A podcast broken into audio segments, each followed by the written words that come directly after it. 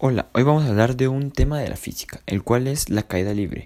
Este es un movimiento que cuando un objeto está sometido a la acción de la gravedad tiene un descenso vertical. Su aceleración siempre será la misma para todo tipo de cuerpos y esta aceleración es una aceleración constante.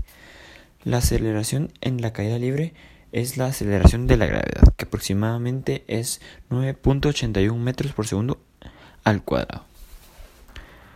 Las fórmulas que se utilizan en este movimiento son eh, las siguientes.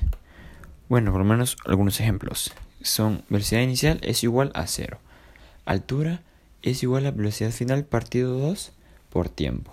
Velocidad final es igual a gravedad por tiempo, entre otras. Podemos ver este movimiento aplicado en la vida diaria.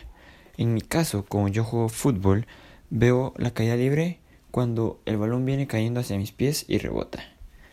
Otra de otro ejemplo puede ser cuando una persona hace deporte extremo y se tira un avión y va cayendo en paracaídas.